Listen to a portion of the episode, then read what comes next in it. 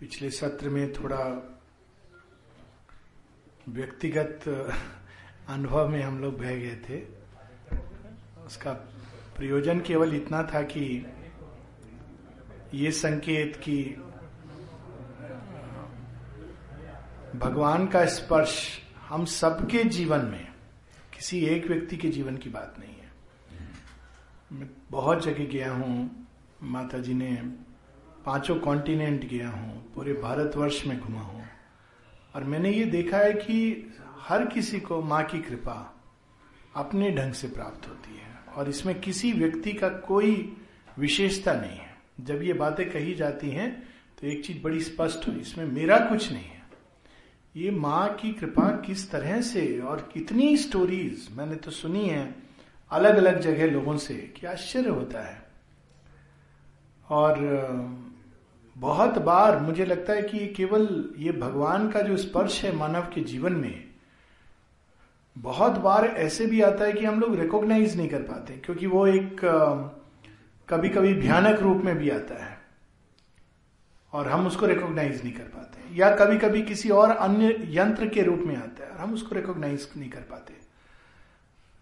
इसका मैं उदाहरण देता हूँ कि लोग आते हैं, दवाई लिख देता हूँ मैं, या डॉक्टर लिख देता है, और वो ठीक हो जाते हैं।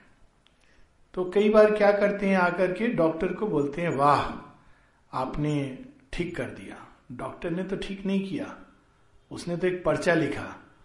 फिर कहते हैं कि, आपकी दवाई ने ठीक कर दिया। भाई, दवाई तो मेरी थी नहीं। वास्तव में अगर कोई मेटीरियल लेवल पे थैंक्स का अधिकारी है तो वो अनजान वैज्ञानिक जिसने अपनी लेबोरेटरी में बैठ करके दिन रात तपस्या करके इस मॉलिक्यूल का इजाद किया। कायदे से अगर देखा जाए, केवल मैं मेटीरियल लेवल की बात कर रहा हूँ। लेकिन उस वैज्ञानिक को कोई नहीं जानता। अगर किसी कहा जाए, सब लोग एंटीबायोटिक लेके ठीक हो जाते हैं ना, कि अच्छा आपने ये पैरासिटामॉल बुखार उतरता है। तो लोग जाके डॉक्टर को, इस डॉक्टर उस डॉक्टर को कहते हैं, वाह, आपने क्या गोली दे दी, एकदम फट से बुखार उतर गया। लेकिन सोचिए पैरासिटामॉल किसने डिस्कवर की थी? किसी को नाम मालूम है? मुझे भी नहीं मालूम है। मेडिकल साइंस पढ़ने के बावजूद। तो श्री अरविंद इसी प्रकार से वह वैज्ञानिक हैं, जिन्होंने इस संसार में एक ऐसी शक्ति को उतारा और बहुत सारे लोग उससे लाभान्वित हो रहे हैं। लेकिन वे जानते नहीं कि ये शक्ति कैसे इस संसार में उतरी, क्यों ये चेंजेस आ रहे हैं। और एक्चुअल थैंक्स गिविंग के अधिकारी अगर कोई है तो वो है। एक स्पिरिचुअल एज आ रही है। हर किसी के अंदर, बच्चों के अंदर वो जो बात हो रही थी कि एक नया चिप गोल्डन चिप लगा के बच्चे पैदा हो रहे हैं। और हम लोग नहीं समझ पाते उनको, क्योंकि उस चिप के कारण उनकी हरकतें, उनके व्यवहार, स्वभाव, उनकी प्रकृति उनका बातचीत का तौर तरीका बहुत भिन्न है। वो सीमित स्पेस में सोच नहीं पाते।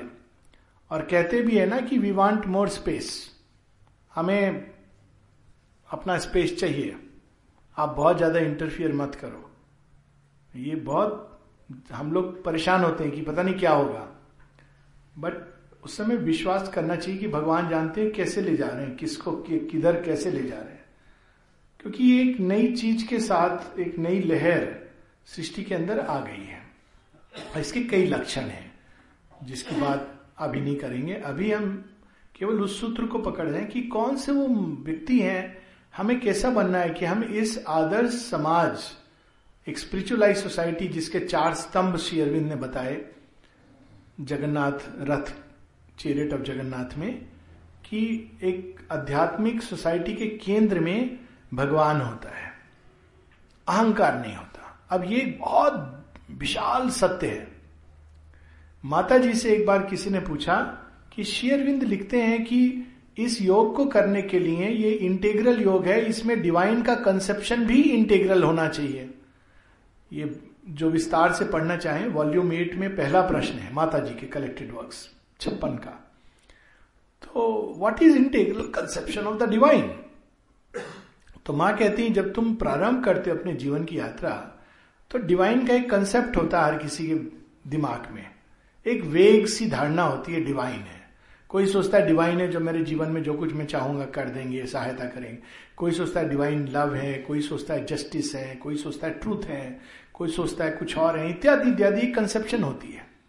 ये डिवाइन नहीं होती, ये डिवाइन की शेडो हमारे मन में बनती है और हम उस रास्ते पे चल देते हैं। डिवाइन उस शेडो के थ्रू एक्ट करते हैं, क्योंकि हमारे कंसेप्शन ने उनको ये रूप दिया है। सावित्री में भी शेयरबिंद इसके बारे में बताते हैं। फिर धीरे धीरे यदि हमारी प्रोग्रेस का टाइम आता है तो उस सीमा को डिवाइन कंसेप्शन को तोड़ते हैं। जीवन में कुछ ऐसा होगा जो आपके कंसेप्शन को चैलेंज करेगा। कि अरे, ऐसा कैसे हुआ मेरे साथ? तो उस समय अधिकांश लोग उस कंसेप्शन को नहीं छोड़ते कि क्या पता मेरा कंसेप्शन जो डिवाइन का है, वही उचित ना हो। वो डिवाइन को छोड़ देते हैं। ये एक, ऐसी भी चीज़ होती है, ये जीवन में एडवेंचर है चेतना का। तो माँ कहती है, ऐसे अगर तुम विस्तृत करते जाओगे तो एक समय आएगा जब तुम्हारे लिए यह कहना कठिन होगा कि what is divine and what is undivine एक समय ऐसा आता है। और ये बिल्कुल सच है। और माँ कहती है, केवल एक्शन के लिए तुम्हें ये कंसेप्ट आवश्यक रहेगा। क्योंकि एक्शन में निश्चित रूप से आज कोई चीज़ जो डिवाइन थी, कल वो हमारे लिए डिवाइन नहीं हो सकती है। आज कोई चीज़ उचित थी, धर्म थी, गीता में यही क्राइसिस होती है ना क्राइसिस ऑफ़ डिफरेंट धर्मास माता पिता का से स्नेह रखना गुरु को मानना कि वो ईश्वर के समान है, ये सब अर्जुन के जीवन में उचित था, धर्म था। लेकिन एक समय आता है जब ये कंसेप्शन उसके मार्ग में बाधक बन जाता है। सो उसी प्रकार से जैसे जैसे हम डेवलप करते हैं तो डिवाइन हमें अपने विस्तार का अनुभव कराते हैं। और तब कर्म के लिए ये ज़रूर है कि भाई, जो कल मेरे लिए ठीक था, वो आज ठीक नहीं है। क्योंकि मैं प्रगति कर रहा हूँ, इसलिए I have to move from the lesser divine to the greater divine ये भी एक यात्रा है, ये वेदों में बड़े सुंदर ढंग से आती है कि वही देवता जो सहायक है, वही देवता कभी कभी मार्ग में अवरोध पैदा कर देता है। क्योंकि टू गो पास्ट तो वो देखता है कि तुम तैयार हो कि नहीं आगे जाने के लिए। तो ये एक विशाल, व्यापक भूमि है डिवाइन की। तो जब कहा जाता है केंद्र में भगवान, सभी धर्म इस बात को मानेंगे। लेकिन वो क्या कहते हैं? भगवान, लेकिन वह भगवान जिसको मैं भगवान कहता हूँ। तो ये बाधक हो जाता है। देखिए, रिलीजन्स कैसे डिजेनरेट करते हैं। ईश्वर एक है, लेकिन उसको अल्लाह के नाम से जानो। ईश्वर एक है, लेकिन वो केवल क्राइस्ट है। हम लोग भी कई बार ऐसा करते हैं, मत संप्रदाय बना लेते हैं। और इसके पीछे भी एक ट्रूथ होता है, जो ट्रूथ रिवील कर रहे थे थोड़ी देर पहले, कि हर एक देवता एक एब्सोल्यूट से उसका एक अपना एब्सोल्यूट ट्रूथ है। और वो मेरे लिए ये संभव है कि मैं उसको एब्सोल्यूट मानकर बढ़ूं। लेकिन समस्या कब आती है जब मैं सबको बोलूँ कि तुमको इसको एब्सोल्यूट मानना है? माँ शेरविंद के साथ भी हमें यह भूल नहीं करनी चाहिए। हर व्यक्ति अपने अपने ढंग से अप्रोच करेगा उस सत्य को। मेरे लिए माँ शेरविंद सब कुछ है। हो नहीं सकते हैं। लेकिन अगर मैं ये कहूँ, सबके लिए ऐसा होना चाहिए, वही एकमात्र हो तो वहाँ पर मैं इसी सत्य को डिस्टॉर्ट करके फॉल्सुड में परिवर्तित कर रहा हूँ। तो देखिए, ये केंद्र में एक समाज के, आदर्श समाज के, आध्यात्मिक समाज के भगवान है, ये बात सत्य है। लेकिन इसको जब सूक्ष्म बुद्धि ग्रहण करती है तो एक तरह से, और स्थूल बुद्धि जब ग्रहण करती है तो दूसरे तरह से। इसीलिए शेरविंद ने कहा, जगन्नाथ। और कितनी सुंदर बात बोली इनड्वेलिंग यूनिवर्सल गॉडहेड जगन्नाथ। वह जो सारे जगत में इनड्वेलिंग व्याप्त है, और साथ ही वो यूनिवर्सल है। कण कण में भी है, और उसका विस्तार इतना कि सारा ब्रह्मांड उसमें समाया हुआ है। दिस इज़ द ब्यूटी पहली, पहला जो चीज़ रिक्वायरमेंट ये है। दूसरा, उन्होंने कहा इसके चार स्तंभ हैं। यूनिटी फ्रीडम नॉलेज पावर ये चारों चीज़ें आवश्यक हैं। एक समाज, एक आदर्श, आध्यात्मिक समाज के संगठन में। तो किस प्रकार के मनुष्य सहायता करेंगे और कैसा हमें बनना है उसको भी थोड़ा सा हम लोग ह्यूमन साइकिल से पढ़ लें। The advent and progress of the spiritual age page 250 क्योंकि हम सब अक्सर कहते हैं कि आम, हम माता जी का काम करना चाहते हैं है ना? लेकिन माता जी का काम। Therefore the individuals who will help who will most help the future of humanity in the new age कौन से वे मनुष्य होंगे जो सबसे अधिक मानव, ये जो भविष्य देखा है उन्होंने सुपरामेंटल फ्यूचर स्पिरिचुअल इवोल्यूशन का फ्यूचर उसमें सहायक होंगे। Who will recognise spiritual evolution is the destiny and therefore the great need of the human being वो ये चीज़ जान जाएँगे कि इसी में मनुष्य का कल्याण है। बाकी सब चीज़ें जो हम लोग प्रयास करते हैं, एक आध्यात्मिक इवोल्यूशन अभी जो हम लोग को जब जो हुए हैं सियर सेंट्स ऋषि मुनि योगी इनको ग्लिम्सेस हुए हैं। बड़े सुंदर सुंदर ग्लिम्सेस हुए हैं। तो ये तो प्रोमो है। कहते हैं ना प्रोमो एडवर्टाइजमेंट असली पिक्चर तो अभी बाकी है। शेरविंद ये बताते हैं। एडवर्टाइजमेंट में भी आप पिक्चर देखते हैं। अब वो असली असली उसमें जो मुख्य मुख्य भाग जो आपको आकर्षित करें वो दिखाई दे जाते हैं। तो फॉर इंस्टेंस वेद की जो ऋचाएँ प्रकट हुई हैं, और बहुत सारी चीज़ें हैं जो प्रकट होनी है, आने वाले समय में मानव चेतना इतनी विकसित होगी कि वो सब प्रकट होगा जो अब तक पूरी तरह प्रकट नहीं हुआ। तो स्पिरिचुअल इवोल्यूशन को हम सीमित नहीं कर सकते। वो एक ऐसी चीज़ है कि अब तक मानव मन में कुछ खिड़कियाँ खोली भगवान ने और दर्शन दिया। कभी अग्नि के रूप में, कभी वरुण के रूप में, कभी इंद्र के रूप में, कभी अरूप रूप में, कभी इस रूप में, कभी उस रूप में। और उतना ही, इतना अधिक था कि मनुष्य उससे भाव विभोर हो गया। माता जी कहती ओवर माइंड के गॉड्स ही इतने डेजलिंग हैं कि उसको देखने के बाद मनुष्य आगे नहीं जाना चाहता है। शेरविंद अपने बारे में कहते हैं कि एक बार मैं स्वयं ओवर माइंड की जो पावर्स हैं उसको देखने के बाद मुझे भी कुछ समय के लिए यह भ्रम हो गया था कि यही तो अल्टीमेट ट्रुथ नहीं है। लेकिन वो नहीं। उनका अल्टीमेट ट्रुथ का एक बड़ा सुंदर फॉर्मूला है, सावित्री में आता है। For this too must be left behind as all must be इसको भी छोड़ देना चाहिए। क्यों? Till we have found the truth in which God and world become true and one हा ट्रू एंड वन जगत सत्यम न मिथ्या ब्रह्म सत्यम न मिथ्या। जब तक ये हमको नहीं प्राप्त होता तब तक हमारी खोज जारी है। तो उस that was like a saving grace तो फर्दर क्योंकि उस हाइट में और इसमें जब देखते हैं तो इतना अंतर है कि लगता है कि वो तो पाटा नहीं जा सकता। और ओवर माइंड के सीट से जब सुपर माइंड को देखते हैं तो ऐसे जैसे माउंट एवरेस्ट पर चढ़ के सूर्य को देख रहे हैं। So this is the great vision तो कौन लोग हेल्प करेंगे? Even as the animal man has been largely converted into a mentalised and at the top a highly mentalised humanity so too now or in the future an evolution or conversion of the present type of humanity into a spiritualized humanity is the need of the race and surely an intention of nature. ना केवल ये प्रकृति के अंदर तो ये अंतर्निहित है ये इंटेंट जो डाउट करते हैं कि ऐसा होगा कि नहीं होगा, ये तो ट्रांस अगर हम इतिहास देखें सृष्टि का तो ऐसा प्रतीत होता है कि ट्रांसफॉर्मेशन के लिए ही बनी है। क्यों? दो बातें। रेगुलर चेंज हो रहा है इसमें। चेंज की एक दिशा है। और ट्रांसफॉर्मेशन होते रहे। ट्रांसफॉर्मेशन क्या है? रूप आंतरण। हर रूप के साथ एक नई संभावना प्रकट हुई है। यह भी होता रहा है। और आदि स्त्रोत में क्या बताया जाता है कि भगवान है सृष्टि के।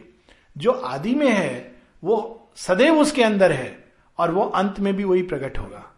तो ये it's in the logic of things Sri Aurobindo कहते हैं supermental change is in the very logic of things आप कोई पुस्तक नहीं पढ़ो। तो भी ये निश्चित है, क्योंकि ये तो अजीब लगता है कि इवोल्यूशन होकर मनुष्य पे रुक गया। अगर सच में ऐसा ही है तो भगवान की क्रिएटिविटी पे डाउट होने लगता है। ऐसा अपूर्ण मनुष्य और उसी को सर्वोच्च कृति। भगवान से तो एक्सपेक्टेशन ज़्यादा होनी चाहिए ना, ये थोड़ी कि ऐसे मनुष्य को बना दिया, ज़्यादा कुछ डिफरेंस नहीं है। राजा भरतरी जैसे लिखते हैं, योगी भरतरी, कि कई मनुष्यों और पशुओं में इतना ही डिफरेंस है कि पूछ नहीं है, सींग नहीं है। और घास नहीं खाते। तो ये, अगर यही शीर्ष है तो तो भगवान, इतनी संभावना है। तो शेयरविंद बिल्कुल स्पष्ट in the very logic of things. ये इंटेंशन है नेचर की। हर बार वो नए नए रूप बना के भगवान को देती, ये नहीं, ये अपूर्ण है। ये स्टोरी आती ना मनुष्य रूपा की ये अनेकों अनेकों रूप बनाती है और छिप जाती है और बार बार उसको ढूंढना होता है। तो ये खेल चल रहा है। और ये मृत्यु के बाद होता है। यही समाज जब टूटता है तो भी होता है। ये कितनी बड़ी आशा की बात है। हर बार जब हम लोग नए जन्म लेंगे तो एक नया चिप साथ में लेकर आएँगे। तो इंफीरियर नहीं होगा, नई चीज़ आएगी, प्रकट होगी। और समाज भी जब नष्ट होगा तो उसके बाद जब आएगा तो वो इससे बेटर होगा। क्यों? क्योंकि समाज के पीछे भगवान खड़े हैं। हम सबके विचार से नहीं सृष्टि उत्पन्न हुई है। इस विचार के परे, इस विचार के पूर्व एक सत्य है जो स्वयं को उद्घाटित करेगा। तो शेरविन कहते हैं, ये इंटेंशन भी है और अब ये नीड हो गई है स्पिरिचुअल चेंज आगे देखिए कितनी सुंदर बात बोल रहे हैं। They will be comparatively indifferent to particular belief and form कौन? जो लोग स्पिरिचुअल इवोल्यूशन में सहायक होंगे। भविष्यगामी मनुष्य। जो उसमें सहायता। They will be particularly indifferent to belief and form ठीक है, जो जिस प्रकार से, उसके लिए वो ठीक है। लेकिन वही तरीका हो, ये कोई आवश्यक नहीं। अनेकों अनेकों पथ से मनुष्य जा रहा है। हम लोग तो ट्रेडिशनल पाथ कुछ ये पथ, वो पथ। माता जी तो एक जगह डिसाइपल कहता है, इस इस व्यक्ति को आपने क्यों रखा हुआ आश्रम में? ये तो योग करता नहीं। माँ कहती है अच्छा मैं तो आजकल बिल्ली, कुत्ते और वृक्ष में भी योग देख, करते देख रही हूँ। तुम आश्रम के साधकों में कह रही हो योग नहीं कर रहा। बहुत बड़ी दृष्टि होगी तुम्हारी। मैं तो बिल्ली, कुत्ते और वृक्ष को भी योग करते देखती हूँ। ये कौन सी दृष्टि है? हम लोग पढ़ते हैं ना कि पर्वत प्रार्थना करता है। वो कहानी आती है ना कौन सा विंध्याचल किसको अभिमान हो गया। प्रार्थना करता है कि मुझे सबसे बड़ा पर्वत बनना यानी जड़ तत्व के अंदर भी अभिप्सा है। लेकिन वो चूँकि गर्व के कारण कर रहा है it is a soul story of earth nature trying to evolve उसके अंदर भी प्रार्थना है, और उसी प्रार्थना के फलस्वरूप हिमवान की पुत्री Parvati she is also manifestation of highest point of earth nature इसीलिए वो हिमवान की पुत्री है, हेमवती के नाम से जानी जाती। See how beautiful it is अगर हम उसको इनर ट्रूथ को देखें। और भी जगह पर, अब ईसाई धर्म में देखिए, वहाँ पर कंसेप्शन है वर्जिन मेरी का। वर्जिन मेरी का कंसेप्शन क्या है? जैसे हमारे यहाँ कहते हैं ना, बुद्ध का जन्म हुआ अयोनी संभव इस प्रकार से जन्म हुआ। इसके पीछे जो ट्रूथ है, वो सुपरमैन का ट्रूथ है। श्री अरविंद एक जगह ये कहते हैं कि सेक्सुअल प्रोसेस से जो जन्म होता है बच्चे का, उसमें ये प्रॉब्लम होती है कि वो एक निश्चेतना को लेकर ही पैदा होता है। तो ये बात 1949 में श्री अरविंद डिस्कस कर रहे हैं कि बिना सेक्सुअल प्रोसेस के जन्म कैसे संभव हो। हिंट देते हैं उसके बारे में। अकल्ट प्रोसेसेस योगी के इंटरवेंशन से बच्चे का होना, इन सब बातों की बात करते हैं। तो इस संभावना को चित्रित किया गया। वर्जिन मेरी के कंसेप्शन में। इस चीज़ को बड़े सुंदर ढंग से एक और जगह इसका एक दूसरा सिंबल भी है कि अगर अर्थ नेचर में प्योरिटी हो तो डिविनिटी उसमें मैनिफेस्ट कर सकती है। सावित्री में एक लाइन है जो बिल्कुल वर्जिन मेरी के कंसेप्शन से जुड़ जाती है। Heaven's joy could be earth if earth were pure enough देखिए वर्जिन मेरी का conception Christ is born to her और अगेन अयोनी संभव. अब इसको हम लोग मज़ाक में बुढ़ाई ये सब चीज़ें कपोल कल्पना है, लेकिन संकेत देखिए कितना अच्छा है। तो ये सब जगह अलग अलग ढंग से मनुष्यों ने प्रयास किया है और हमको उस विशालता से हर चीज़ को एक नई लाइट में देखना है। लेकिन किसी भी चीज़ में सीमित नहीं होना है। प्रयास है। और बहुत सुंदर। There be indifferent and leave man to resort to the believe and forms to which they are naturally drawn जिस दिशा में देखिए, गीता का जो सत्य है माता जी यहाँ उद्घाटित कर रही हैं। जिस जिस रूप में, जिस जिस देवता में, जिस जिस तरह से मनुष्य श्रद्धा करता है, उस, उसमें मैं उसकी श्रद्धा को दृढ़ करता जाता हूँ। है ना? वो डजेंट मैटर वो उसका रथ पथ बन जाएगा।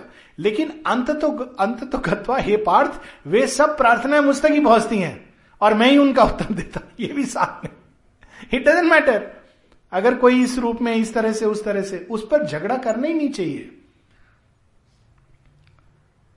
They will only hold as essential the faith in this spiritual conversion आवश्यक ये है कि केवल धर्म की परिधि में नहीं बंधे रहे। स्पिरिचुअल कन्वर्शन धर्म और अध्यात्म में डिफरेंस है। धर्म केवल भगवान के, ना केवल बाहरी आवरण आवरण के भी बाहर। वो घर की चौखट को देखता है दूर से और वहाँ माथा टेकता रहता है। और वो चाहता है कि उसके अंदर जो कुछ भी है, वो मुझे आता रहे प्रसाद रूप में ताकि मेरा जीवन अच्छा चलता रहे। और अध्यात्म उससे संतुष्ट नहीं है। वो कहता है, इस चौखट के अंदर कौन है? मैं देखना चाहता हूँ। और ग्लिम्स करता है। और योगी वह है जो कहता है, मैं ग्लिम्स से सेटिस्फाइड नहीं हूँ। मैं प्रवेश करना चाहता हूँ। उसके जैसा बनना चाहता हूँ। That is the meaning of supermental change भगवान जैसा बन जाना। That is the essential change तो ये डिफरेंस है। धर्म संतुष्ट है। और उसमें स्टोरीज हैं, बाहर से देख रहा है, प्रणाम कर रहा है। लेकिन अध्यात्म ग्लिम्स रियलिटी को ग्लिम्स करना चाहता है और योग उससे युक्त होना चाहता है। और इंटेग्रल योग केवल एक पक्ष को नहीं रियलिटी के। अपने सर्वांगीण रूप में, समग्रम माम, श्री अरविंद इसकी बात करते गीता में, समग्रम माम, वो बहुत कम है जो भगवान को समग्र माम के रूप में देख पाते हैं। देखिए, उसी चीज़ की यहाँ बात है। जगन्नाथ, या समग्र माम। उस रूप में हमको देखना है। हाँ। They will especially not make the mistake of thinking that this change can be effected by machinery and outward institution बीच में आधी लाइन नेक्स्ट लाइन पे आ गया। मशीनरी से नहीं ये चेंज आ सकता। हम लोग कई बार बोलते हैं, अरे हमारे बच्चे आजकल नहीं करते पूजा पाठ। भगवान ने वो चिप हटा दी। मशीनरी से आप नहीं कर सकते। हम सब थे, वो पुरानी चिप लगी थी, देखते थे, घर में हो रहा है, हनुमान चालीसा कर सुबह उठ करके। फिर बाद में प्रश्न करने लगी, क्यों करें? तो नई चिप डाल रहे थे, भगवान ट्रांसफ़र हो रहा चेंज हो रहा था। अब वो प्रश्न करते, हम क्यों करें? फिर अपने माता पिता को देखते कहते आप कहते हो, ये सब आपका जीवन अपना देखा है? खुद तो झूठ बोलते हो, टीवी देख रहे हो, और आप सुबह सुबह हनुमान चालीसा करो। सो so वाट ये नेचुरल है, क्योंकि वो एक नई चीज़ आ गई है। हमें परेशान नहीं होना चाहिए। ये फोर्स चीज़ है ही नहीं। इसीलिए भारतवर्ष एक ऐसा देश है जहाँ धर्मांतरण की कोई चीज़ ही नहीं। क्योंकि धर्म ऐसी चीज़ है ही नहीं, जिसका इस तरह से धर्मांतरण होता है। ये तो एक एवोल्यूशन की प्रोसेस है नेचुरल कोर्स में। ये फोर्स कन्वर्शन मशीनरी से, ये तो मिथ्यात्व है। या आउटवर्ड नियम बना के नहीं, ये पालन करना है। पीरियड्स के समय मंदिर नहीं जाना है। भगवान दूषित हो जाएँगे। कितना उल्टा है ना? हम लोग तो ये सुनते हैं कि भगवान ऐसे शुद्ध हैं जिनके स्पर्श से लोहा भी गोल्ड हो जाता है। भगवान दूषित हो जाएँगे। माता जी से किसी ने पूछा था, माँ ने कहा, इसके पीछे कोई ट्रुथ नहीं है। अगर कोई ट्रुथ है तो केवल हाइजीन का ट्रुथ है। And it has nothing to do with temple hygienically अगर कोई चीज़ है तो वो बात अलग है। नथिंग डू विथ टेंपल किसी भी चीज़ में, आप मशीनरी देखिए। चप्पल खोलना, जूते खोलना, एक बार समाधि के पास, आप सुनेंगे तो आपको आश्चर्य होगा। जब नेहरू जी आए थे तो किसी ने पूछा माँ से कि उनको क्या किया जाए, अब वो तो डिग्निटरी प्राइम मिनिस्टर है। जूते खोले, नहीं खोले साथ में। माँ ने बोला हाउ डज इट मैटर इस हद तक, यानी भगवान चप्पल जूतों में नहीं उलझे हैं। एक बड़ी अद्भुत स्टोरी बताई मुझे किसी ने कि माता जी को वो माँ उनको फ्लावर वाज दे रही थी कहीं रखने के लिए। तो उनके हाथ में, दाहिने हाथ में पुस्तक थी एक। तो उन्होंने क्या किया? उस पुस्तक को बाएँ हाथ में लिया और फिर दाहिने हाथ में फ्लावर वाज लिया, क्योंकि हम लोग ऐसे ही करते हैं, है ना? बाएँ हाथ में कोई चीज़ नहीं देते हैं। तो जैसे ही उन्होंने हाथ बढ़ाया लेने को, ये माता जी ने देख लिया, पीछे खींचा हाथ। कहा why are you doing this तुम ऐसा क्यों कर रहे हो? माँ, हमने तो सुना था, दाएँ हाथ में लेनी चाहिए, कोई चीज़ बाएँ में नहीं लेना चाहिए। माँ कहती अच्छा अब तुम ऐसा करो, इस पुस्तक को फिर से दाएँ हाथ में लो और बाएँ हाथ में मुझसे लो। उन्होंने करी और बाएँ हाथ। Now there is a truth in left and right hand but not this ये नहीं है। जिसको हम इस लेवल तक ले आते हैं। तो बाएँ हाथ में लेके तो कहते माँ कैसे तोड़ती थी इस प्रकार की चीज़ें? चंपक लाल जी जेनेव फ़ेमस स्टोरी तो माने का यू यू वेयर दिस जेनेव हाँ माँ क्यों? तुम विश्वास करते हो इसमें? नहीं माँ मैं विश्वास नहीं करता हूँ पर मुझे लगता है कि मेरे माता पिता को दुख पहुंचेगा अगर मैं इसको आ, हटा दूँगा तो। माँ कहती अच्छा क्या पता, लेकिन उनका इवोल्यूशन हो अगर तुम हटा दो तो। तुम तो ऐसे सोच रहे दुख पहुंचेगा। क्या पता वो सोचने को बाध्य हो कि जनेऊ का असली अर्थ क्या है, द्विज का असली अर्थ क्या है, द्विज कौन होता है, जिसका सेकेंड बर्थ हुआ है। न्यू बर्थ कितनी बार माँ पत्तियाँ भी वो देती थी न्यू बर्थ वह द्विज है। और सात का जनेऊ अर्थ ये कि वो जागृत हो गया अपने all the levels of planes of consciousness में। ये दिखाने की ज़रूरत नहीं है। ये ये तो कई बार धोखा हो सकता है ना कि ये पहना हुआ है लेकिन अंदर में कुछ जागृत नहीं है। वही मोटा पेट और आलसी पंडा। ये बड़ी सुंदर वो इंपॉर्टेंट नहीं है। रूप, बाहरी रूप क्या लेगा ये इंपॉर्टेंट स्पिरिचुअल कन्वर्शन ये जहाँ पर है। तो माँ कहती कि जिस रूप में आदमी फॉलो कर रहा है, कई लोग हैं मेटीरियलिस्ट हैं जो ट्रुथ ट्रुथ को मानते हैं। माँ कहती नो प्रॉब्लम आप ट्रुथ सीख करो। अगर बच्चा कहता है, नहीं, मैं तो सत्य को मानता हूँ। तो आप उससे सत्य के मार्ग से डिस्कस करिए। तो क्या सत्य क्या है तुम्हारे हिसाब से? तो बच्चा कहेगा, सत्य वो है जो हम आँखों से देख रहे हैं, कानों से सुनते हैं। अच्छा तो जो नहीं देख रहे हैं, जो नहीं सुन रहे वो नहीं है। तो आप देखिए, उसकी बुद्धि चकराएगी। फिर आप उदाहरण दीजिए, कई, कितनी सारी चीज़ें जो नहीं देख रहे, नहीं सुन रहे। फिर अच्छा खैर, वो एक बात हुआ। सत्य वो है जो मन की परिधि में, विचार की परिधि में है। तो फिर आप उसको उसी उसी हिसाब से ले जाइए। शेयरविंद के पत्रों में देखिए किस तरह से शेयरविंद स्टेप बाय स्टेप जिस तरह से व्यक्ति समझता था, उस सम, तरह से ले जाते हैं। तो if you take like that अगर कोई बोले, भगवान, कुछ नहीं, ये मेटीरियल सत्ता है। अच्छा तो कैसा मैटर होगा भगवान का? इस पर विचार करते हैं। देखिए, वो अपने आप सुपर माइंड की तरफ़ चला जाएगा। क्योंकि भगवान हर देवता दर्शन देते हैं तो कोई तो सब्सटेंस होगा ना? रूप जहाँ है, वहाँ सब्सटेंस है, वहाँ कोई ना कोई तत्व है, पदार्थ है। तो जिस तरह से आप ले जाएँ, उस तरह से व्यक्ति जा रहा है, प्रगति करता रहे। ये इंपॉर्टेंट है।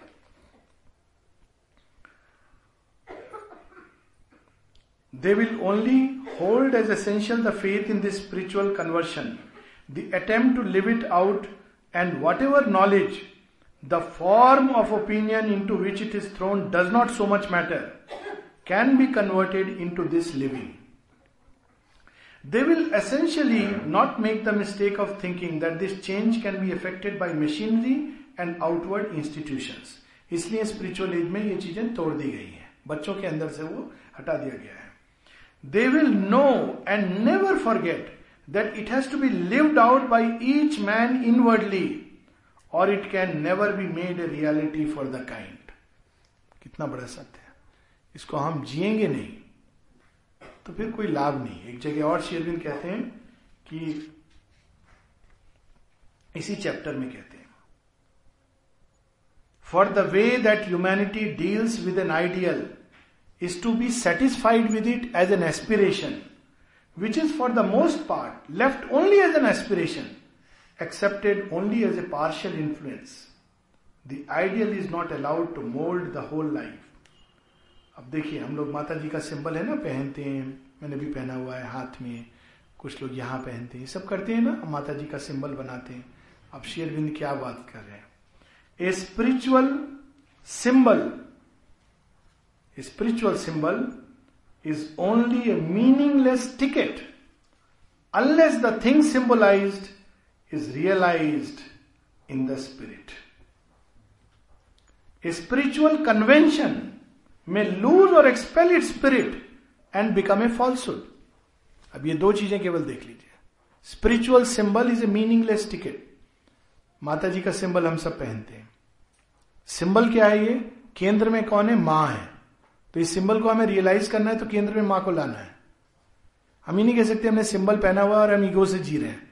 ईगो को हटाना है बिकॉज़ सिंबल का मतलब ये है, उनकी चारों शक्तियों को, महाशक्तियों को हमारे अंदर क्रियान्वित होने देना है। और वे जो ये भी अगर मुश्किल है तो कम से कम वो बारह तत्व जो पेटिल्स में है, जो यहाँ पर कल लिखे थे, बाहर लिखे हैं, उसमें से एक तत्व भी अगर हम पूरी तरह स्थापित करें तो हम उसको जीने का प्रयास कर रहे हैं। देखिए बारह तत्व तो बड़ी सुंदर चीज़ है। बारह महीने होते हैं ना साल में। हर महीने एक तत्व को लिख करके इस महीने में पीस का अभ्यास करूँगी। इस महीने में समता का अभ्यास करूँगी। इस महीने में सहृदयता का अभ्यास करूँगी गुडनेस का। इस महीने में मैं केवल सिंसेरिटी का अभ्यास करूँगी। देखिए, वो symbol has to be reproduce नहीं तो क्या है? मीनिंगलेस टिकट है। टिकट है, आप बोलेंगे कि मुझे ट्रांसफॉर्मेशन का टिकट है। अच्छा ये टिकट तो नहीं वैलिड नहीं है आपका। इसके साथ आइडेंटिटी कार्ड दिखाइए। तो वहाँ पर फेल हो जाएँगे हम लोग। आइडेंटिटी कार्ड में प्रॉब्लम हो जाएगी। तो दूसरी चीज़ क्या कहते हैं? स्पिरिचुअल कन्वेंशन स्पिरिचुअल कन्वेंशन क्या है? Darshan day. Darshan day celebration हम सब करते हैं। कलेक्टिव मेडिटेशन कन्वेंशन के रूप में हम करने लगे। बाहर में क्या मिल रहा है? चाय, पकौड़े इत्यादि इत्यादि। माता जी एक बार कहती हैं कि आजकल बहुधा दर्शन डे पर बड़ी डार्क फोर्सेस आ जाती हैं इस एटमोस्फियर में। ये भी माँ ने कहा है। अरे, दर्शन दर्शन करने से बहुत से लोग इसलिए आ रहे हैं क्योंकि हमें ये लाभ होगा, सुना है, बहुत बड़े योगी हैं, वहाँ जाके ये मांग ले, वो मांग ले, आ रहे हैं आपको, हमें तो मालूम नहीं है, भीड़ इकट्ठा हो रही है। बाहर में चाय भी मिल रही है, ये भी मिल रहा है, वो भी मिल रहा है, और पूरा एक मेला लगा हुआ है। स्पिरिचुअल कन्वेंशन शेयरबिन क्या कह रहे हैं लूजेस इट्स ट्रूथ इसी प्रकार से चीज़ें डीजेनरेट होती है। तो इसलिए कहते हैं हम लोग को ये भूल नहीं दोहरानी चाहिए। ट्रुथ को पकड़ना चाहिए। They will adopt in its heart of meaning the inward view of the East which bids man seek the secret of is destiny and salvation within पहली चीज़ जो हमें सीखनी है, ये सब का तभी मतलब है जब अंदर में हम उसको रियलाइज़ करें। तब उसका मतलब है, क्योंकि बाहर में फुलनेस आती है। लेकिन अगर हम अंदर में उसको जीने का प्रयास नहीं कर रहे, केवल बाहर बाहर कर रहे तो वो आडंबर बन जाता है। ये देखिए लाइन कितनी थिन है। अंदर में जब माँ से प्रेम करे व्यक्ति, और बाहर भी उनका चित्र और प्रणाम करे तो कितनी अद्भुत बात है। लेकिन अंदर में वो नहीं कर रहा, और साथ में चलो एक बाहर से कर ले तो it doesn't make any sense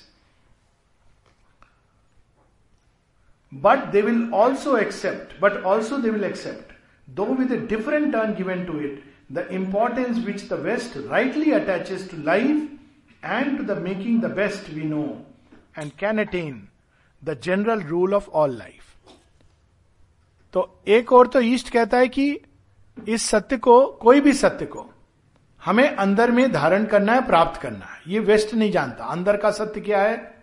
जो भी है, बाहर है। आप अंदर, ईस्ट का ये लेसन है और शेरविंद कहते हैं, ये ज़रूर करना चाहिए। बिना अंदर में उसको धारण किए बाहर करने का कोई पॉइंट नहीं है। परंतु वेस्ट क्या कहता है? वो भी बहुत सही बात कहता है। आप जो कहते हो, ये सत्य है, इसको आप जीवन में क्यों नहीं उतार रहे हो? आप कहते हो कि नहीं, ये शक्तियाँ होती हैं, हमारे युग में ऐसा था, वैसा था। ऐसे आप मंत्र के द्वारा ठीक कर सकते हो, आप ठीक करके दिखाओ। अब वो ये कहते हैं, आप ठीक करके दिखाओ। It is not a wrong demand वो भी होनी चाहिए कि हम उस चीज़ को अपनी चेतना में, अब यहाँ पे समस्या आती है, उसका भी उत्तर आगे देंगे। अब आदमी डरने लगता है कि क्या पता मैं ट्राई करूँ, मेरे ही अंदर फेल हो जाए। है ना? हम लोग पढ़ते हैं ना, माँ कहती है हायर कॉन्शियसनेस से सब बीमारी ठीक हो सकती है। लेकिन आदमी घबराने लगता है। ये कहा तो है माने कोई और की ठीक हो जाए, वो सुनने में बड़ा अच्छा लगता है। अपनी बीमारी के लिए तो बगल वाला डॉक्टर अच्छा है। हम उसी को प्रे कर लेंगे कि वही हायर कॉन्शियसनेस उसके अंदर आए और एक्ट करे। ये लेते ना ये अप्रोच क्यों लेते हैं? भयभीत होते हैं। कहीं मेरे साथ कुछ हो गया तो ये सब धरा का धरा रह जाएगा। अच्छा यहाँ पर एक हमें याद रखना है कि इसमें, इस प्रयास में फेल्योर भी सक्सेस का मार्ग प्रशस्त करती है। आप कर रहे हो आज, आप, मैं नहीं कह रहा हूँ कि आप करो, मैं कह रहा हूँ कि अगर हम में से कोई कर रहा है, हो सकता है कि ये फेल हो जाए, ये संभव है, शरीर रिसेप्टिव नहीं है, और व्यक्ति मृत्यु को प्राप्त हो गया। लेकिन क्या होगा? क्योंकि उसने अपने अंदर ये प्रयास किया, आगत काल में ये दूसरों के लिए द्वार खोल देगा और सरल बना देगा। आप जाओगे भी तो बिना जाने आपने कार्य किया लोगों के लिए। माता जी की बात हम लोग कर रहे थे ना बाई कंटेजियन एक पवित्रता की स्टोरी है और ये कई साधकों के साथ हुई पवित्रता को कैंसर हो गया था प्रोस्टेट फिर बोन में फैला और बहुत पेनफुल था। बोन में जब फैलता है तो हम सब जानते हैं। और उनका कमरा कितने पास था, माँ के कमरे से देखा है आप लोगों ने। अगर उनके फ्रंट डोर से माता जी के उसका बैल्कोनी के थ्रू बैक डोर देखें तो जितना इस दीवार से उस दीवार शायद इससे भी थोड़ा कम हो। और वो कार्य करते थे लास्ट तक। तो माता जी के पास वो जाए तो इतने पेन में वो घिसट घिसट के जाते थे। एक एक कदम, एक एक इंच बहुत कष्ट बाहरी कष्ट। लेकिन किसी को पता ना चले। माता जी उनको कहती थी कि no I will send the work there you stay there no mother I must come to you और जब उनको पता चला तो माता जी ने कहा your doctor has told you you know it and I know it that's all तो बस इसी चीज़ को करके वो जाते थे, आते थे।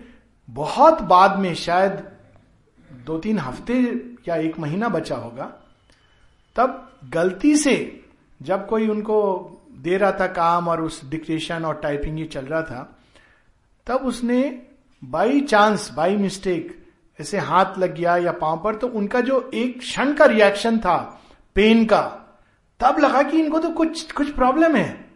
That is how the matter came to be known to everyone लेकिन वही पवित्रता जब शरीर छोड़ते हैं तो माता जी क्या लिखती हैं? एक एक कोशिका के अंदर से चेतना निकालकर इन्होंने मेरे अंदर डाल दी। और जैसे ये शरीर में थे, वैसे ही सजीव कॉन्शियस मेरे अंदर हैं। जब कोई हायर मैथमेटिक्स का प्रश्न करता था तो माँ कहती he smiling he wants to give the answer ये अगर व्यक्ति खुद भी नहीं सक्सेसफुल होता है ये जो आइडिया होता है ना, मैं, मेरा मैं, मेरा इट हैज़ टू गो बहुत सी चीज़ें हो सकती कि हम खुद ना उसमें सक्सेसफुल हो। हाउ डज इट मैटर हम फिर से आएँगे देह करके। बगीचा होता है, देखिए, कुछ लोग उसमें भूमि तैयार करते हैं, कुछ उसमें पानी डालते हैं, कुछ राइट सीज़न की वेट करते हैं, कुछ बीज डालते हैं, कुछ बीज को उगते हुए खाद डालते हैं, कुछ उसका प्रारंभिक अवस्था में एनिमल से बचाते हैं। वृक्ष सबसे बड़ा होता रहता है। अंत में फल कोई और खाता है। तो ये कितनी अच्छी बात है। देखा जाए तो कितनी सुंदर बात है। उसमें क्या हुआ? कोई और खा रहा है। वो कौन है? वो भी तो इन द हाइएस्ट सेंस हम ही हैं। इन द हाइएस्ट सेंस वो कौन है? और तो कोई वो है नहीं। दूसरा है नहीं। एक बड़ा सुंदर सूफी भजन है ना?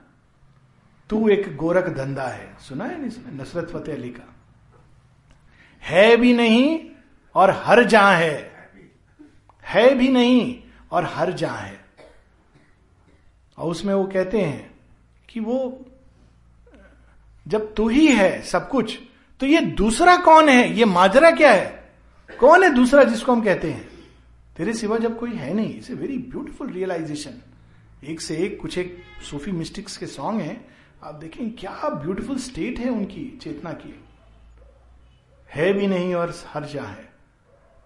तो ये एक, इस ट्रूथ को हमको पकड़ना है। नॉट इन इट्स आउटवर्ड केवल बाहरी चीज़ को। और उसको जीवन में क्रियान्वित करना है। They will not make society a shadowy background to a few luminous spiritual figures और a rigidly fenced and earth bound root for the growth of a comparatively rare and sterile flower of ascetic spirituality I think पहले ही दिन मैंने ये बात कही थी और ये इसका कारण है कि ये चीज़ समाप्त हो जाना चाहिए। पांडिचेरी से वरिष्ठ साधक आए हैं। प्लीज़ स्टॉप दिस एक ही साधक है, माँ है। और वो सबको ले जा रही है। कौन जानता है? किसके पास असेसमेंट की आँख है? कौन जज कर सकता है कि किसकी साधना, केवल पांडिचेरी में रहने से साधना थोड़ी वो हो जाती है कि बहुत बड़े साधक हैं। ये, मैं समझ रहा हूँ कि ये प्रेम है और एक सुंदर भाव है इसके पीछे। पर यूलोजाइज केवल भगवान को करना है। हम सब भाई बहन हैं एक दूसरे के। हमें कोई बड़ा छोटा नहीं। ये टेंडेंसी जो अभी भी है ना, गुरुजी बैठे हैं तख्त के ऊपर और उनको मालाएँ ये टेंडेंसी आगे चलकर वो बन सकती है। कालांतर में ये हो सकता है। उसको अभी से हमें समाप्त कर देना चाहिए। Even I think Hindi zone की कॉन्फ्रेंस हुई थी तो same cheese I was telling stop doing this माल्यार्पण।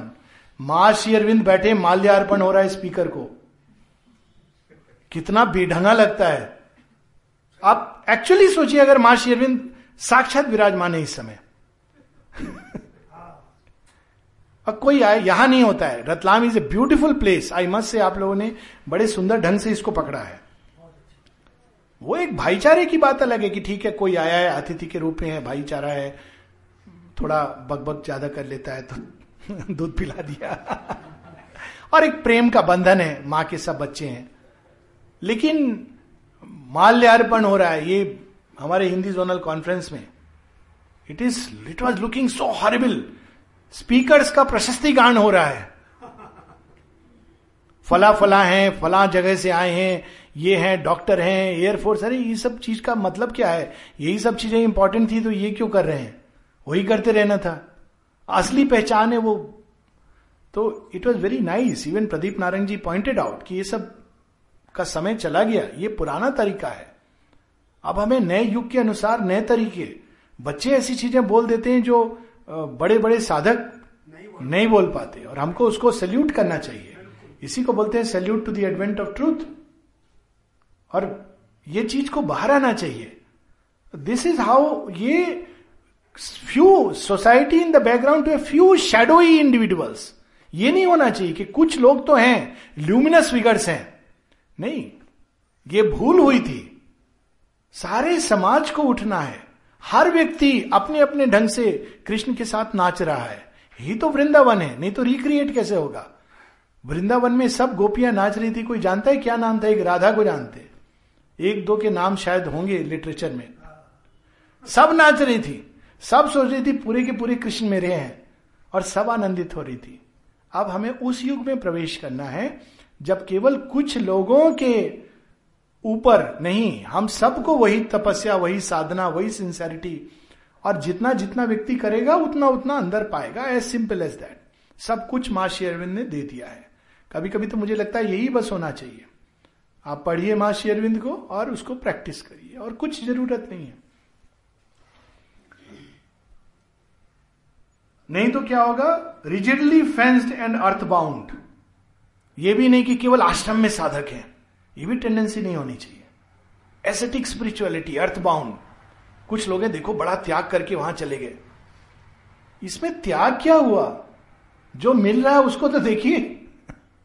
मुझे तो लगता है सच में त्याग तो कुछ हुई नहीं। डाइनिंग रूम का खाना खाओ तो लगता है, अरे वाह, ये सौभाग्य मिला। तो त्याग तो हुआ नहीं कुछ। ऑनेस्टली आई मीन मेरे से अगर पूछे तो कुछ रिनाउंस नहीं किया। वो रोज वहाँ एयरफोर्स की मेस का खाना खाता था। या घर में खाना खाया। अब डाइनिंग रूम का खाना, ये तो त्याग हुआ नहीं। माने रोज प्रसाद, इतना टेस्टी प्रसाद मिल रहा है।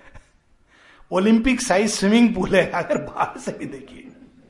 प्लेग्राउंड है, समानता है, जो कर्म है वो आनंद का विषय है। ये क्या त्याग हुआ? त्याग तो बाहर रहने वाला आदमी कर रहा है, इन सब स्वर्ग भोग को त्याग करके बेचारा अभी भी वही खा रहा है। मैंने दी है मुझे कई बार, लगता है कि रियली इस सिचुएशन में मैंने तो दोनों पक्ष देखा है। एक लंबे समय तक बाहर था तो मुझे लगता है रियली उस सिचुएशन में साधना करना कितना कठिन है। और नमन करता हूँ, दिल से नमन करता हूँ। कितना कठिन होगा रहना। वहाँ तो सब जगह माँ माँ माँ इतने आसान है, आपको कोई प्रॉब्लम भाग के चले जाइए, समाधि पर जाकर रो लीजिए, खत्म हो गई बात। सब जगह जहाँ दृष्टि करिए, कहीं माँ का चित्र है, कहीं कोई चीज़ है म्यूज़िक चल रहा है कलेक्टिव मेडिटेशन डाइनिंग रूम इतना आनंद, एकदम हवा के कण कण में आनंद घुला हुआ है, आश्रम के अंदर। इट्स ए फैक्ट आज भी at least it is true to my experience कण कण में आनंद है। तो त्याग हुआ क्या? लेकिन जो साधक बाहर रह के साधना कर रहे हैं, किसी भी परिस्थिति बस और मैं दिल से कह रहा हूँ, कितनी कठिन परिस्थितियाँ हैं जीवन की। माँ ने तो कुछ कठिनाई लेने नहीं दी। कई बार इसका उल्टा भी हो जाता है। लोग बड़े सेल्फ सेंटर्ड हो जाते हैं। क्योंकि कुछ देखा नहीं, जाना नहीं। कई लोग हैं जो यंग एज में आ गए। अब वहाँ पे उन्होंने क्या देखा? सब कुछ आराम से माने कि अब तुम साधना करो। माँ स्वयं कहती हैं बट आई हैव रियलाइज्ड कि ह्यूमैनिटी फ्रीडम को लाइसेंटियसनेस समझ लेती है। ये माता जी ने स्वयं कहा है कि मैं तो लोग कहते थे कि हम जीवन की समस्याओं के कारण साधना नहीं कर पा रहे तो कम से कम मेरे भौतिक जीवन के मिडिल लाइफ में मैंने एक ऐसा स्थान क्रिएट किया कि अब लोग यहाँ आए, उनको कोई समस्या नहीं रहेगी, बाहरी तो साधना करें। पर मैंने अनुभव से देखा है कि बाहर के जीवन में कठिनाइयों के बीच लोग ज़्यादा योगनिष्ठ होते हैं। ये माँ की स्वयं की वाणी है। इट्स सो ट्रू तो अब हमें उस युग में प्रवेश कर रहे हैं जहाँ एक व्यापक आध्यात्मिक उत्क्रांति सब जगह हो रही है और ये दिखाई नहीं दे रही। ये बच्चों के मुख से बोल रही है, नारी के हृदय में पीड़ा के रूप में प्रकट हो रही है, निर्भया के रूप में वो गरज रही है। हर जगह विज्ञान के क्षेत्र में वो प्रोटोन की लाइफ पर डॉक्यूमेंट्री बना रही है, कहानी हो रही है, सब जगह हो रही है। तो एक दो कुछ लोग बड़े उच्च कोटि के हैं, ऐसा नहीं होना है। हम सब समान, ये भाव अंदर में होना चाहिए उन लोगों के, जो लोग स्पिरिचुअल इवोल्यूशन में मदद करना चाहते हैं। They will not accept the theory that the many must necessarily remain for ever on the lower ranges of life and only a few climb into the free air and the light, but will start from the standpoint of the great spirits who have striven to regenerate the life of the earth and held that faith in spite of all previous failures. ये नहीं कि कुछ लोग तो तख्त पर विद्यमान होंगे बाकी सब नीचे बैठकर हाँ गुरु जी कितनी अच्छी बात बोली आपने ऐसा नहीं है इस एज में मालूम नहीं कौन गुरु है, कौन शिष्य है?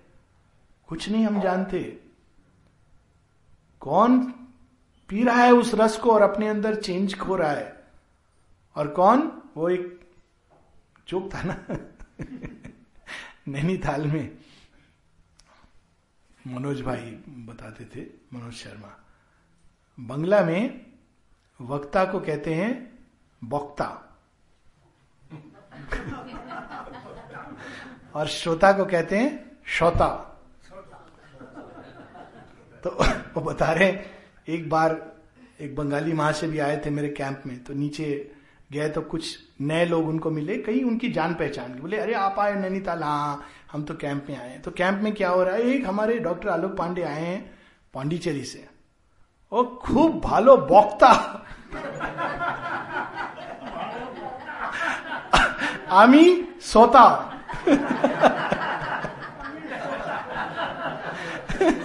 मैंने कहा, सत्य वचन। इससे सुंदर सत्य नहीं दिया किसी ने। ये इल्यूजन है मनुष्य का। ये इल्यूजन से बाहर निकलना चाहिए। वो बकता ये सोता। जो सोता, वो पाता। जो बकता वो खोता।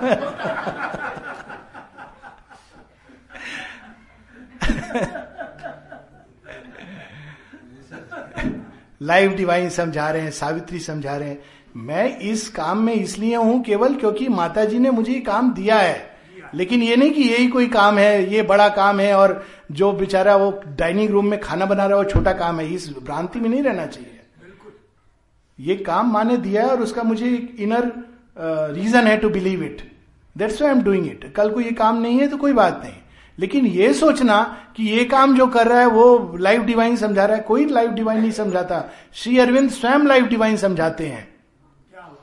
जो आज बहुत सुंदर बात हम लोगों ने सुनी। मंत्र स्वयं अपने सत्य को प्रकट करते हैं, उद्घाटित करते हैं। यदि हम उनको वैसे अप्रोच करें। नलनीदा की एक बड़ी सुंदर राइटिंग है लिविंग वर्ड्स वो कहते हैं, श्री अरविंद की जो वाणी है, वो लिविंग वर्ड्स है। और उसको जब हम इस भाव से अप्रोच करते हैं तो वाणी स्वयं अपने सत्य को उद्घाटित करती है। किसी कुंजी की ज़रूरत नहीं है। ये तो जॉय है, जो मैं कर रहा हूँ या कोई और करते हैं, ये तो शेयर कर रहे हैं, हम लोग एक जॉय शेयर कर रहे हैं। उसी डिलाइट को मैनीफोल्ड वे में एक्सप्रेस कर रहे हैं। मेरे अंदर ये ऐसे एक्सप्रेस हो रहा है, किसी के अंदर पेंटिंग के रूप में, किसी के अंदर गायन के रूप में, किसी के अंदर अन्य रूप में अनेक अनेक रूप में, किसी के अंदर बिज़नेस के रूप में, किसी के अंदर डाइनिंग रूम में। वही एक आनंद अनेकों रूप में प्रकट हो रहा है। उसका तो औचित्य है। लेकिन वो औचित्य नहीं है कि कुछ लोग सिखाएँगे और बाकी लोग समझेंगे। उस सेंस में इसको नहीं लेना चाहिए, इन सब गोष्ठियों के। क्योंकि होता कौन है? Again going back to the Vedas Agni. जहाँ अग्नि जली, वहाँ यज्ञ। वो स्थान किसी और का नहीं है, कोई मनुष्य नहीं है वो। अग्नि ही पुरोहित है। प्रीस्ट ऑफ़ दी सेक्रीफाइस वो जल गई तो योग चलेगा, यज्ञ होगा, प्रकट होगा, स्पष्ट होगा, सब होगा अंदर से। और वो नहीं चली तो कितना लेक्चर दे लें, सुन ले, किताब पढ़ लें, अंत में घूम फिर कर सिफर। और सिफर कितने भी हों, उसके आगे लग गया एक तो उसकी वैल्यू बदल जाती है। ये चीज़ हम लोगों को सीखनी है और एक आध्यात्मिक विकास तब होगा, उन लोगों के द्वारा होगा, जो इस सत्य को जानते हैं। केवल कहने के लिए नहीं, अंदर उसको उन्होंने धारण किया है। अब फेल्योर्स के बारे में कई बार हम लोग कहते हैं, ये सब बड़ा अच्छी बात है, लेकिन हम तो देखते हैं, यहाँ भी झगड़ा, वहाँ भी झगड़ा, आश्रम में भी झगड़ा, सब जगह लोग झगड़ा करते रहते हैं। कैसे हम लोग स्पिरिचुअलाइज सोसाइटी बनाएँगे? है ना, ये प्रश्न उठता है। तो अब देखिए उसका उत्तर शेयरविंद सब उत्तर दे चुके हैं। माने एंटीसिपेट करके कि मेरे बच्चे क्या पूछेंगे, क्या एक्सपीरियंस करेंगे। अब देखिए failures must be originally numerous in everything great and difficult थोड़ी कोई हम लोग केवल एफिल टावर बना रहे हैं। वो चीज़ बना रहे हैं धरती से स्वर्ग की सीढ़ी। तो फेलियर तो होगा बहुत बार। एक बल्ब बनाने में अगर कोई व्यक्ति 900 बार फेल हो सकता है। इसमें तो बहुत न्यूमरस एंड डिफ़िकल्ट देखिए सीयरविंद ये नहीं कहते हाँ कभी कभी फेल्योर हो सकता है। फेल्योर्स मस्ट बी ओरिजिनली प्रारंभ में numerous in anything great and difficult कोई भी चीज़ आप करेंगे। But the time comes when the experience of past failures can be profitably use and the gate that so long resisted opens Auroville के विषय में माँ बताती हैं। देखिए औरविल का एक छोटा सा आप ले लें उदाहरण। हम लोगों ने बैकग्राउंड पढ़ा। औरविल का बैकग्राउंड और श्री अरविंद के हृदय में जो एक सिटी है चिरेट ऑफ़ जगन्नाथ ये सब पहले खाद से पुट, ये सब हम लोगों ने पढ़ा। इस जन्म में देखिए औरविल की यात्रा। माँ जब छोटी थी तो उनके मन में एक आदर्श स्थान भगवान का, ऐसी उन्होंने एक फॉर्मेशन परिकल्पना की थी। माँ कहती है, लेकिन कब होगा, क्या होगा? ये उन्होंने छोड़ रखा था। फिर जब वो पेरिस से आई तो उन्होंने उसको वहीं छोड़ दिया। वो उन्होंने बाल रूप में अब देखिए, जब पढ़ते तो समझ आता है कि क्यों हम लोग पार्वती का है ना वो जो नौ दुर्गा, उसमें पहला रूप कौन सा है? बाल, बाला। नित्य बाला एक। शैल बाला। शैल बाला, शैलजा शैलजा बाल रूप। हाँ बाल रूप। बेसिकली बाल रूप। श्री कृष्ण का बाल रूप। क्यों उसकी पूजा की जाती है? अब देखिए, माँ बताती हैं कि बाल रूप में, अब ये बाल रूप में अपना ऐड कर रहा हूँ। But as a child I use to dream और ये स्वप्न उन्होंने उस समय वहीं छोड़ दिया। फॉर्मेशन पूरा। हम लोग पढ़ते हैं ना कि उन्होंने एक फॉर्मेशन बनाया और दे दिया, ये सब हमारे पुराणों में कहानी आती उन्होंने फॉर्मेशन वहाँ छोड़ दिया। फिर माँ चली आई। फिर वो बार बार वो स्मृति आती रही और वो जानती थी कि शेयरविंद के कार्य के लिए आवश्यक है।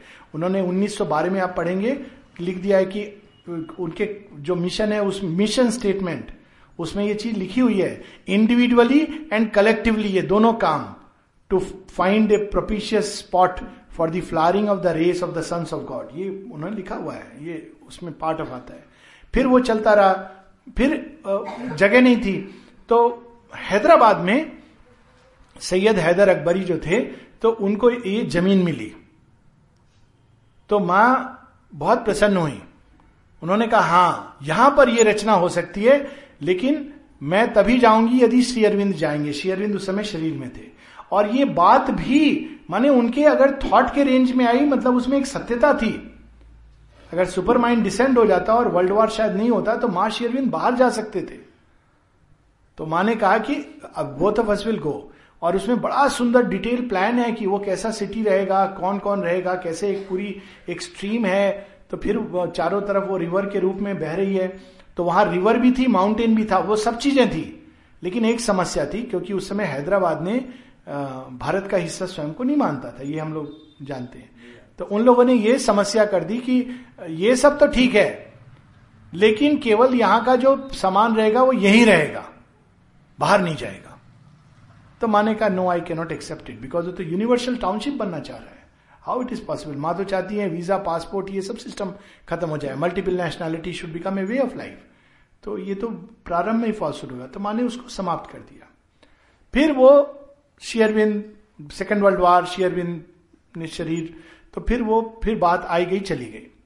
फिर वो बात आई, जब लेक के साथ माँ एक स्टूडियो बनाना चाहती हैं फ़िल्म स्टूडियो ये भी माँ के उसमें था, एक फ़िल्म स्टूडियो बने आज तक नहीं बन पाया है वहाँ पे।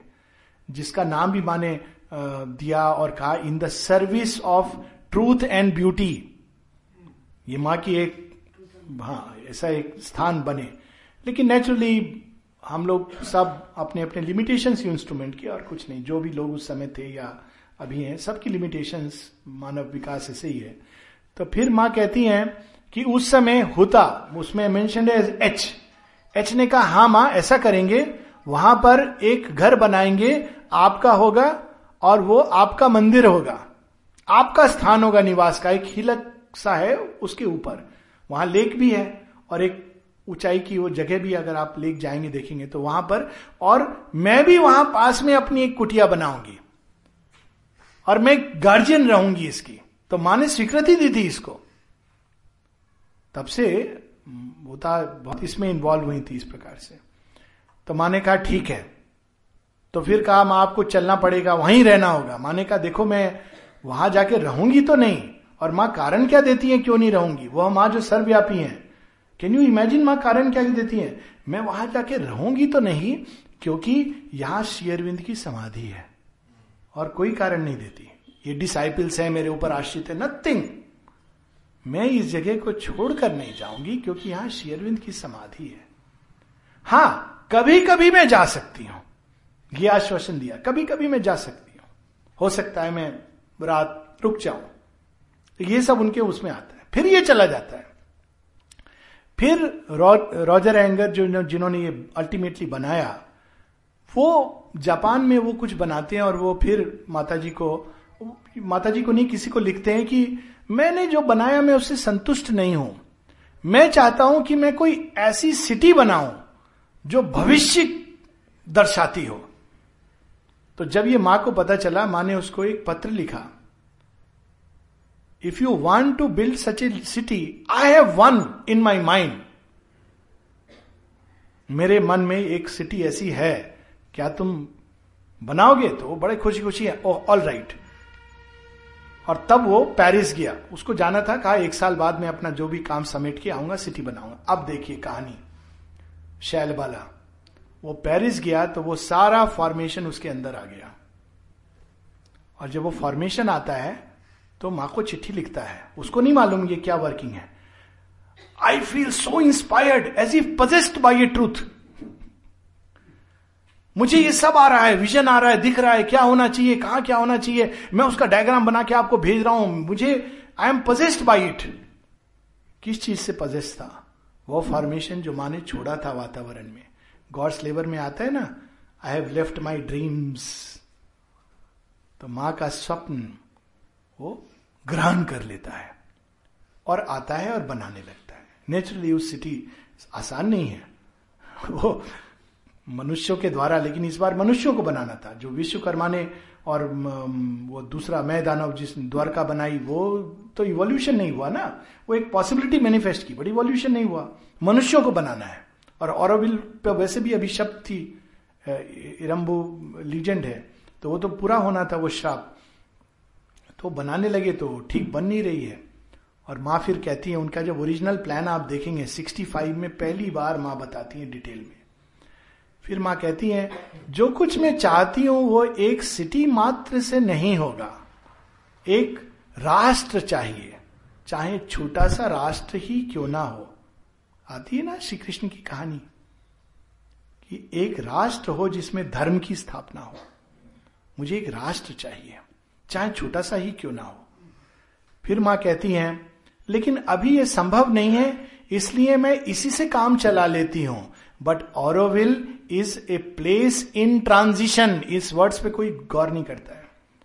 ऑरोविल भी एक फ़र्स्ट एक्सपेरिमेंट है, ये लास्ट चीज़ नहीं है। इट इज़ इन ट्रांजिशन वो कौन सा राष्ट्र होगा, कब होगा, कहाँ होगा? आशा करते हैं कि भारत हो। तो हम लोग आशा तो कर ही सकते हैं, प्रार्थना भी कर सकते हैं। जहाँ इस प्रकार से वो बने, बाहर से ये ज़रूरी नहीं, जैसे माँ चाहती है, एक फ्यूचर राष्ट्र। और उस दिशा में वास्तव में चीज़ें जा रही हैं। इसकी बात हम लोग बाद में करेंगे। अभी इस लास्ट सेंटेंस को, क्यों, क्योंकि वो कैसी दिशा होगी? वहाँ की सोशोलॉजी क्या होगी? वहाँ की एडमिनिस्ट्रेशन कैसी होगी? वहाँ की पॉलिटिक्स कैसी होगी? ये सब चीज़ें शेरविंद लिख के चले गए। ये लास्ट सेंटेंस पढ़ के हम लोग रुकेंगे। In this age in all great human aspiration and endeavours तो कई फेल्यूर्स होंगे। कई चीज़ें होंगी इन ट्रांजिशन की। माँ कहती है, सुपर सुपरामेंटल बीइंग और मनुष्य के बीच में there will be many abortive intermediate species कई सारे ऐसे होंगे ट्रांजिशनल स्पेसीज आएँगी जो मनुष्य जैसी दिखेंगी, लेकिन अंदर उनके बहुत सारे परिवर्तन हो रहे होंगे। वो चिक एंड एग वाली बात है। और पता नहीं चलेगा, क्योंकि देह वैसी रहेगी और देह के साथ जुड़ी कुछ समस्याएँ वैसी रहेंगी। वो एबॉर्टिव अटेम्प्ट भी होंगे इंटरमीडिएट स्पेसीज होंगी, और वही बढ़कर बढ़कर सुपरमैन आएगा। सुपरमैन तो आ चुका है, वो कभी और। और फिर वो सुपरमैन ही मार्ग ढूंढेगा कि इस देह के को फोड़ करके कैसे सुपरामेंटल बीइंग को प्रेसिपिटेट किया जाए, क्योंकि वो सेक्सुअल प्रोसेस से पैदा नहीं होगा। ये बड़ी पूरी एक स्टोरी है जो बाद में कभी।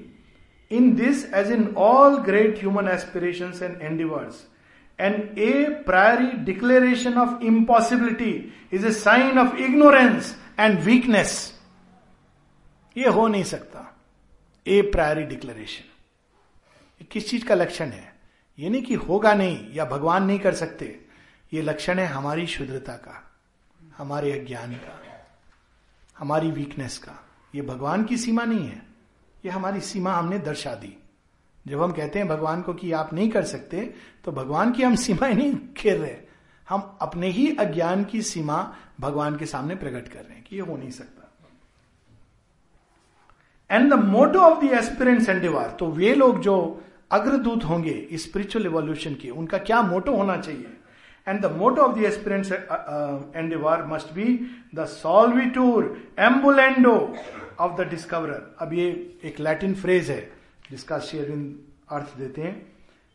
The answer of Stephenson to those who argued by strict scientific logic that is engine on rails could not and should not move जब रेल इंजिन बना तो वो कहा, ये क्या कर रहे हो तुम? क्या मूर्खता जैसी चीज़ कर रहे हो? पैसे बर्बाद कर रहे हो? रेल इंजन, ये रेल इस पर दौड़ेगा, स्टीम से चलेगा, या कोयले से चलेगा। ये असंभव सी चीज़, मूर्खता। तो स्टीफेंसन का क्या उत्तर था? वहाँ पर ये कह रहे हैं, देखिए शेयरविंद योग, साधना कहाँ कहाँ पकड़ते हैं? किस उत्तर को ह्यूमन साइकिल में जगह मिल रही है? ये भी देखिए। इमोटलाइज हो गया वो व्यक्ति। जिसको ये स्थान मिला, क्योंकि जो उत्तर उसने दिया, वो एक सत्य है। वो वास्तव में एक मंत्र है, जो उसने दिया तो इंजिन के कंटेक्स्ट में, लेकिन हर कंटेक्स्ट में वैलिड है। Your difficulty is solve by its moving your difficulty difficulty rail की नहीं है, तुम्हारी कठिनाई है। जब तुम कहते हो कि ये नहीं दौड़ेगा, ये तुम्हारी समस्या है। मेरी समस्या नहीं है। सॉल्व कैसे होगी? जब ये चलेगा तो तुम देख लोगे कि ये सॉल्व हो गई। Your difficulty is solve by its moving ये उत्तर हमको देना है। अपने ही अंदर और बाहर भी। जब को कहीं ये सब बात पढ़ लिया सुपरामेंटल सब सुनने में अल्टीमेटली तो हमारा वही सब अच्छा था, जाओ, ढोल, कीर्तन। बस उसी में असली चीज़ है। वो जो भगवान पकड़ा था, उसको क्यों छोड़े? अनजाने भगवान के लिए। अरे, ये क्या काम है? इसमें तो सौ जन्म लग जाए तो आनंदित होना चाहिए। एक ही काम करने योग्य, अब तक जो लक्ष्य रखे गए मनुष्य के सामने, कितने शुद्र लक्ष्य लगते हैं, सिवाय वैदिक काल के। बाद में क्या मोक्ष मोक्ष मोक्ष मोक्ष? और कोई चीज़ ही नहीं। ये कोई काम हुआ? व्यक्तिगत मोक्ष, स्वार्थ? एक लक्ष्य रखा। सौ वर्ष लगेंगे, सौ जन्म लगेंगे तो भगवान के प्रोजेक्ट में हम जुड़े हुए हैं। कितनी अच्छी बात है। वो उनके पेरोल पर हैं। वो पे में क्या देते हैं? डिलाइट इंस्टेंट बाकी जितना आप धन संग्रह सब करके सक्सेस के बाद लास्ट में जो मिलेगा, वो भी मिलेगा नहीं। छूट जाएगा। वो वो इंस्टेंट देते हैं। भगवान की उसमें ये नहीं होता, महीने भर बाद में तुमको तनख्वाह दूँगा। The delight of being with the divine conscious of the divine surpasses everything, surpasses creation, surpasses happiness, surpasses success, surpasses everything. तो ये कितना आनंद का कार्य है लास्ट में for by doing the difficulty will be solve कठिन लग रहा है योग कठिन लग रहा है अरे तुम करोगे तो रास्ता खुलेगा ना। समुद्र में जाए नहीं जाए, छटपटा रहे एक पाँव रखा, एक पाँव। दो पाटन के बीच में साबुत बचा ना कोई। कूदो, डूबोगे या चट्टान लगेगी, मरोगे। कम से कम प्रयास तो किया एक अच्छा। डर डर के जीने से अच्छा एक बार मर जाए आदमी। या तो ईगो मरेगी, या जो भी होना है। But is worth doing a true beginning has to be made the rest is a work for time in its sudden achievements और its long patient labour a true beginning has been made यहाँ रुकेंगे और साढ़े तीन बजे इकट्ठा होंगे सोमरस को पीने के